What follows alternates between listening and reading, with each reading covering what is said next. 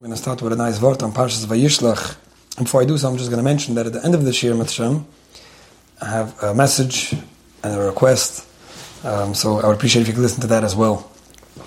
So the Kedushas Levi, he says on the Pusik, Vatu Martu Haitav Haitav Imach.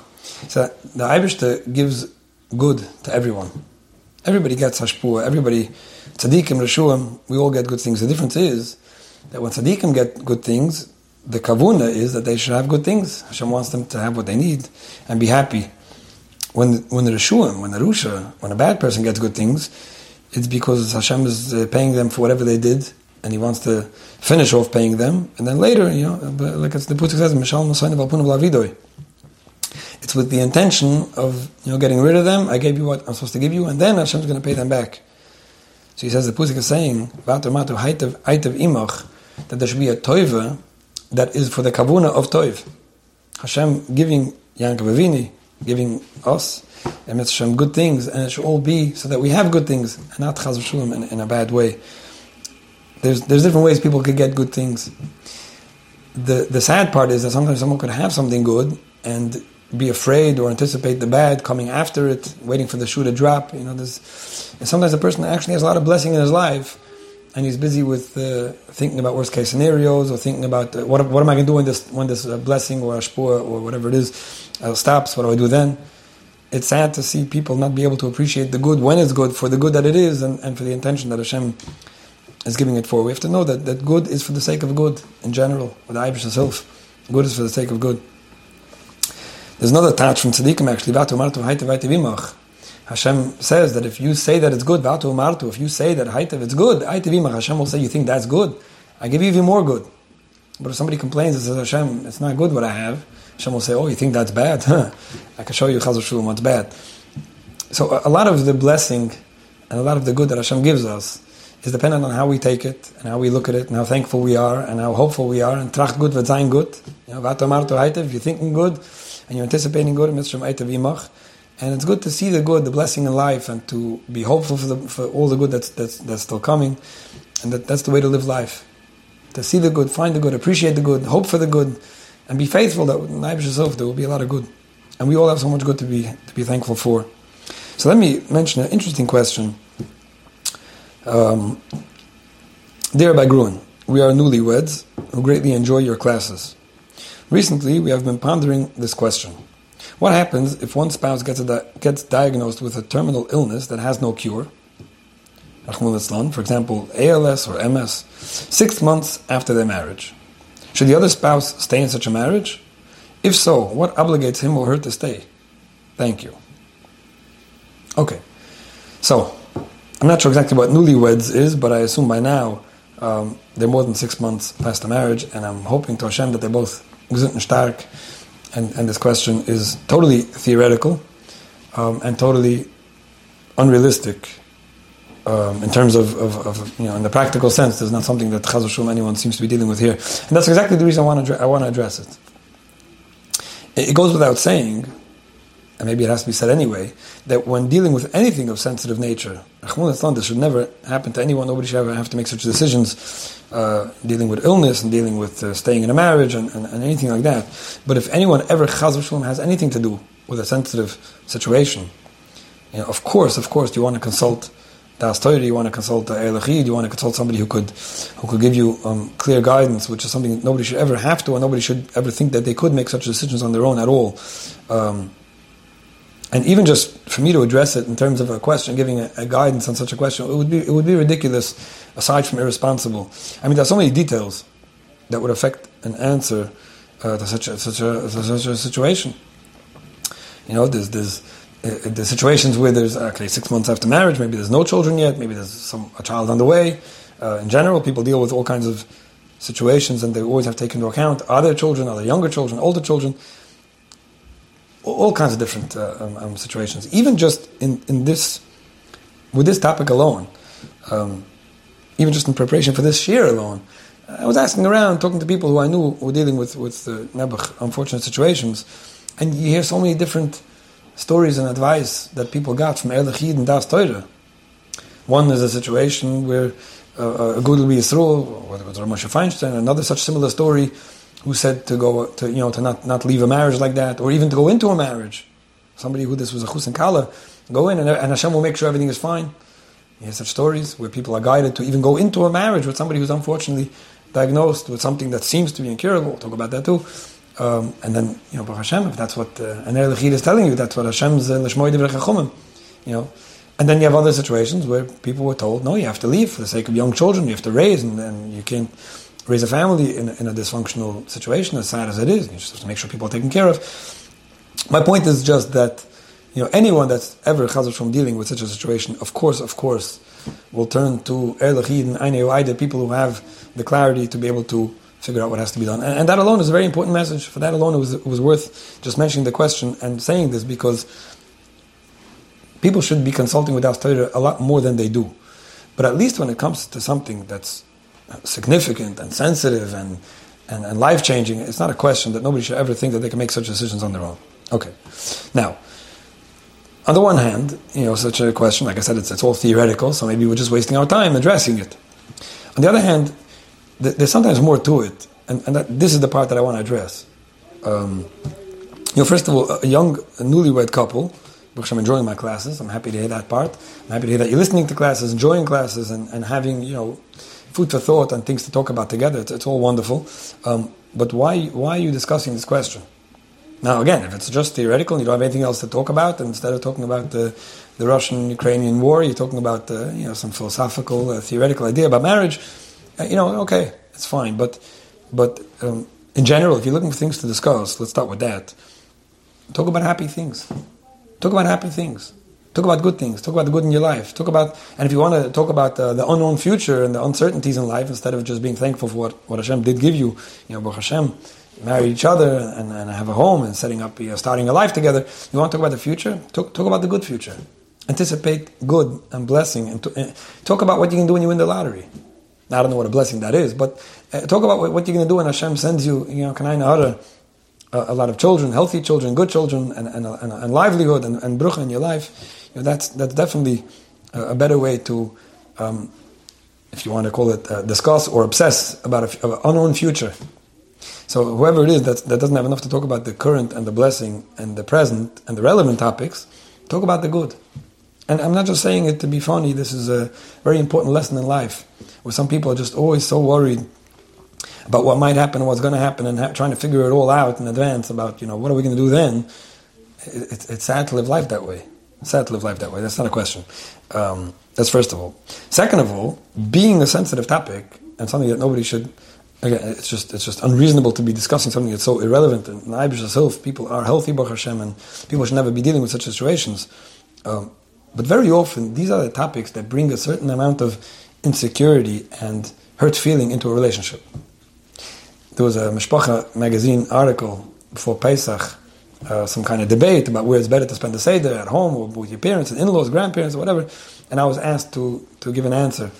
And um, my, my input in the article in the magazine was that it's a shame to, to discuss the topic instead of, instead of me giving my, my idea about where I think it's best to have a Pesach Seder, what I'll tell you is it's worst to fight about it.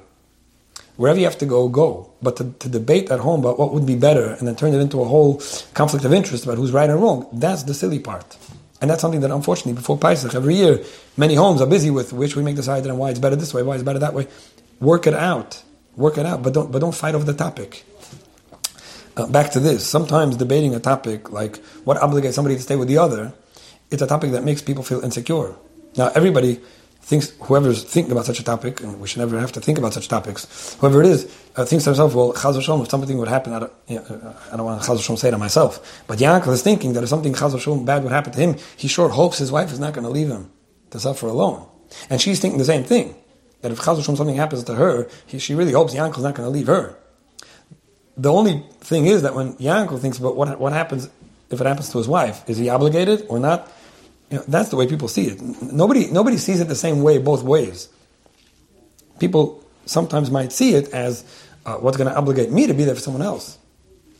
Now, aside from the, the, the, discussion itself, which I'll talk about, would you want to verbalize that? Is that something you want to bring into your marriage? That somebody else should be insecure and think, I really hope nothing happens because Chaz Shalom, if, you know, what, what's this person thinking? He, he already told me what he's thinking. that nothing really obligates him to stick around and, and take care of me. That, that's not something you want to say. It's not something you want to bring up. I know, I know of situations of people who, who did a lot of different things to secure themselves in a relationship without going into the examples, I, I, think some people might understand it on their own. But some people do things specifically to secure themselves. They'll, they'll, try to manipulate things to happen so that their spouse won't be able to leave the relationship. Now, again, that's coming from maybe their own insecurities and OCDs and, and lack of confidence. But why would a topic like this be good to discuss if it might even just even just contemplating the different sides of the coin might make people insecure, especially when it's not relevant. Especially when it's not relevant. It ever becomes relevant to anyone that, that's when you learn to deal with it in the best possible way. So, so discussing something like that is, is, is usually counterproductive to building a close and faithful relationship unless you both agree wholeheartedly that not a question, I'm here for you all the way.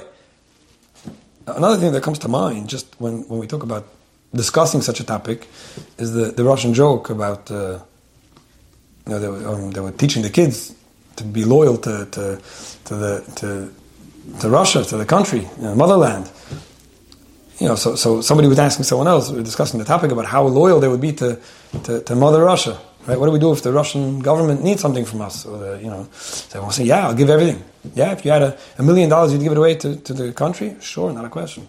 If you had gold and silver, also, not a question. If you had buildings, this was, you know, during times when people didn't have much, it was communism, whatever, yeah, everything. And if you had a chicken, would you give it away to, to, to, to the country? No, the, the chicken I wouldn't give away. What you, you, just said you'd give away buildings and gold and silver, a million dollars, and a chicken you wouldn't give it. No, a chicken I have. A chicken I have. I'm not giving it away. And the things that I don't have, I can talk about giving away. My point is that sometimes, and it's not only about this topic, this is a general idea that I see some people make this mistake about. People talk about things and debate about things and, and argue about things that are so irrelevant, it's mamash shame. Like, this, but, but let's, let's change it a little bit. Like, you know, if I would have a problem and I would have to move, uh, you know, for my health, I would have to move to Arizona but would you come along with me? No, I wouldn't come. Why, why are you saying you wouldn't come? There's no health problem, and the chances, the chances that any random person might have to one day move to Arizona are so slim that it's a shame to, to say that you're not going to come along. Say you'll come along. Now, what do I do if it happens? On the 1% chance that it happens, less than 1%, less than 100 people going to Arizona. But on the 1% you, you'll figure out then what to do. You figure out then. But the 99% chance that discussing it in a way that shows your lack of loyalty and your lack of commitment to a relationship could hurt your relationship, what's even the question? So it's so silly sometimes when people debate things that are so irrelevant, and the only relevant part of the discussion and the debate is the hurt feelings that somebody's left with. Like, oh, you wouldn't do that for me? You wouldn't for me? If I was arrested, you wouldn't come visit me? Now, I hope you won't get arrested, but wh- why say no? why? It's just, that's just another idea that I wanted to mention. So it's not a question that discussing this and harping on this and debating about it and saying the wrong thing about it is silly and irrelevant. And I hope that that alone is also another meaningful message uh, for people looking for discussions and, and, topics to talk about. But let me address it anyway. Let me just say, just, just as a discussion, as a theoretical discussion. And may, you never know, chaz if somebody's listening to this and for whatever reason it has any connection to their own situation or anything applicable, then other let's, let's try to discuss something. You talk about uh, if chaz somebody uh, is diagnosed with a terminal illness that has no cure and things like that. You know, first of all, we're definitely mamin b'nei maminim. Um, to look at anything like there's no cure and nothing to do. Uh, again, it's sad that unfortunately there are things and there are things that happen to people, but Yeshia Shem Kehera fine. We, we, we, us, us Yiddish, Yiddish kinder don't look at things like that. We, we, deal with things and we live with things and we and we keep on asking Hashem and we keep on believing and we keep on being hopeful. I mean, to look at something like you know, now I know it won't be good. It's just not a Yiddish blick, which I tell you. And in general, to say that people go into marriage uh, assuming that everything will always be good and knowing that it's going to be good and I'm only here because I know it's going to, nobody knows what's going to happen.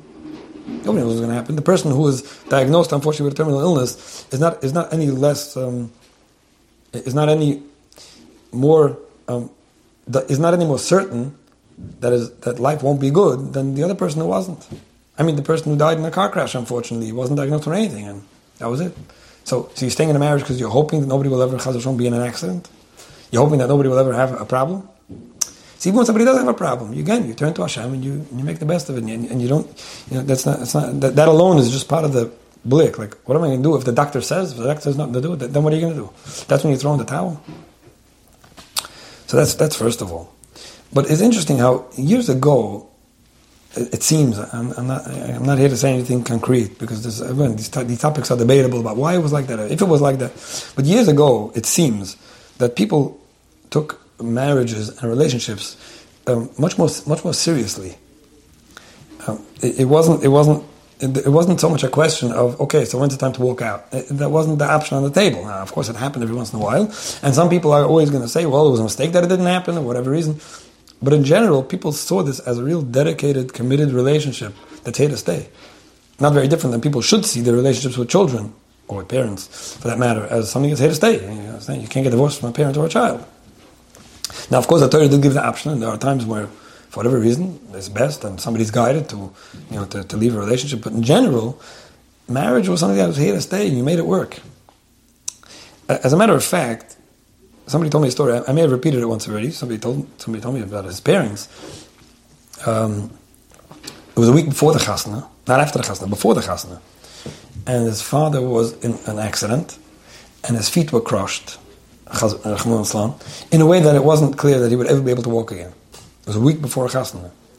And, okay, after getting to the hospital and realizing that the chances that he'll be able to walk again, you know, weren't, there wasn't anything too clear, um, they called the Kala and said, listen, we'll understand if you're not ready to go ahead with the marriage just before they got married.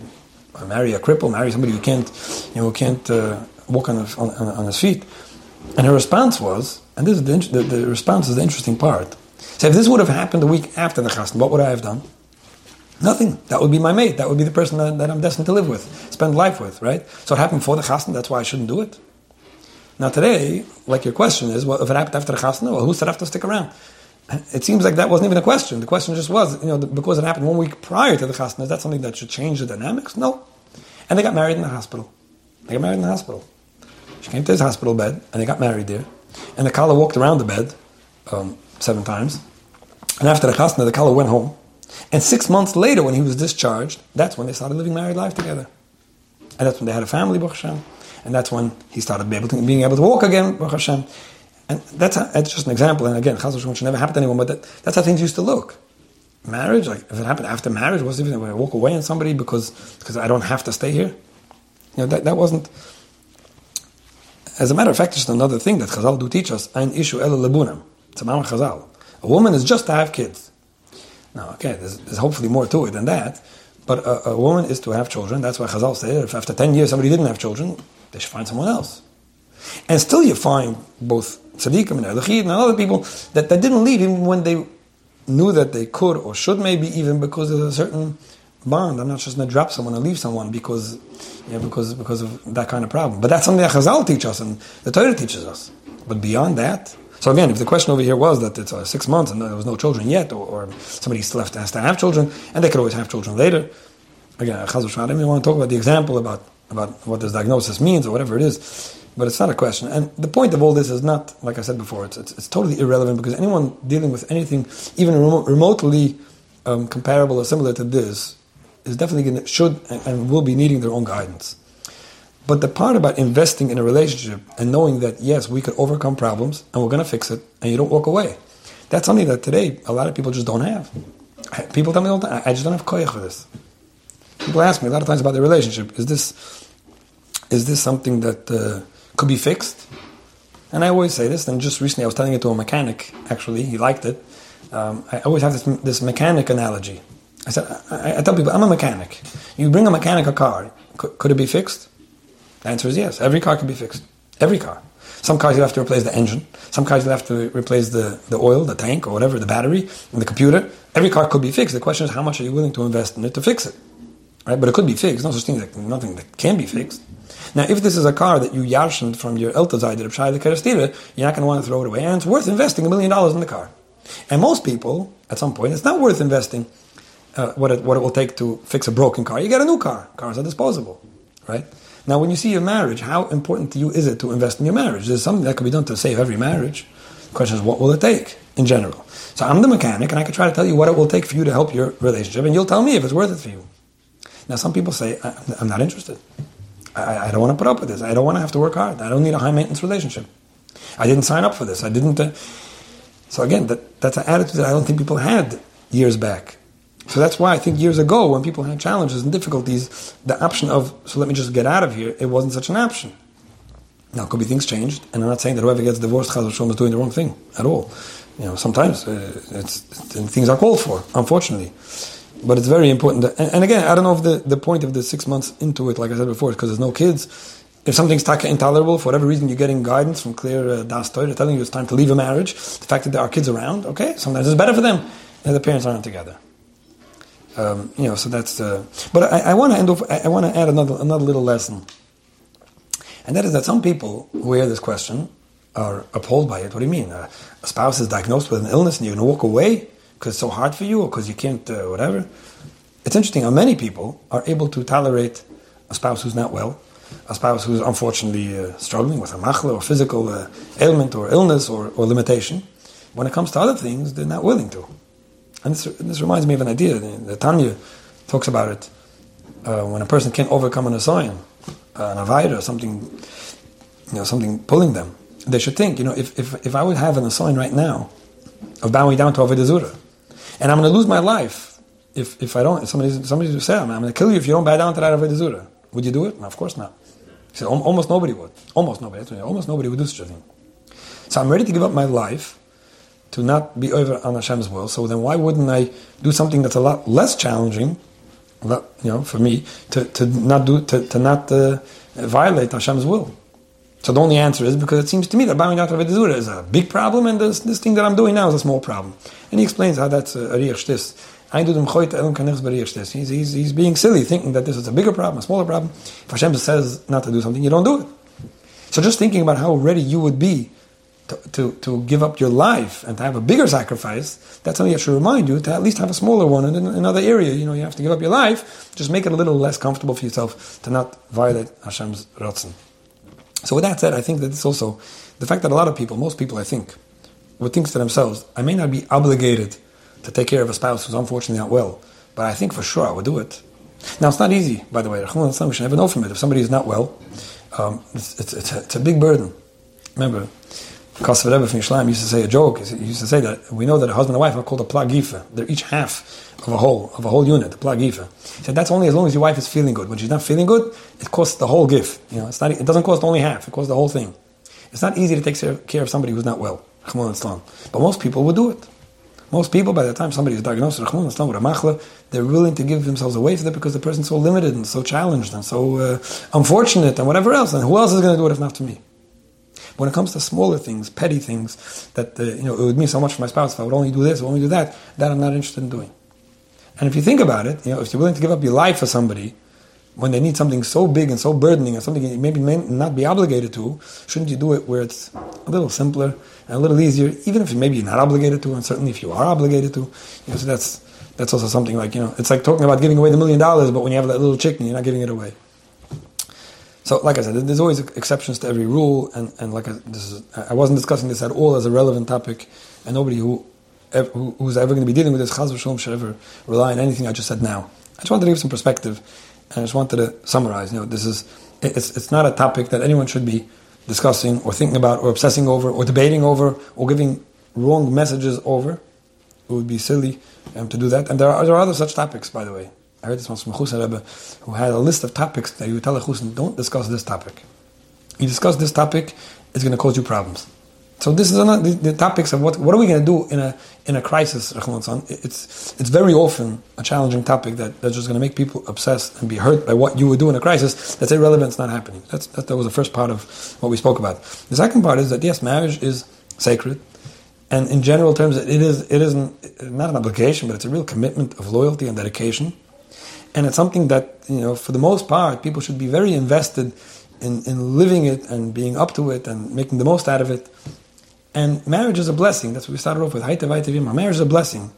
And instead of focusing on the blessing to think about all things that aren't good. That would obviously be silly. If Hashem blessed you enough to get married and to find your soulmate and to find your shidduch and have a good relationship, then believe that it will always be good and be hopeful that it will always be good and tell Hashem how good it is and ask Hashem that it keep on being good. And when I yourself you'll be able to live together life for many, many happy and healthy years. Now, like I started off with, uh, a small message.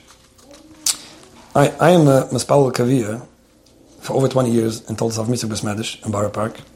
I don't know how many people can say they're davening 20 years in one place, uh, both during the week and Shabbos and Yom Tov, but it's a privilege to be part of such a chusha of Besmedish. For those of you who know and those of you who don't know, um, the Besmedish burned down three weeks ago. Simple as that. Uh, fire broke out and it just burned down, and since then we're left without a shield. A whole kehil left without a shield.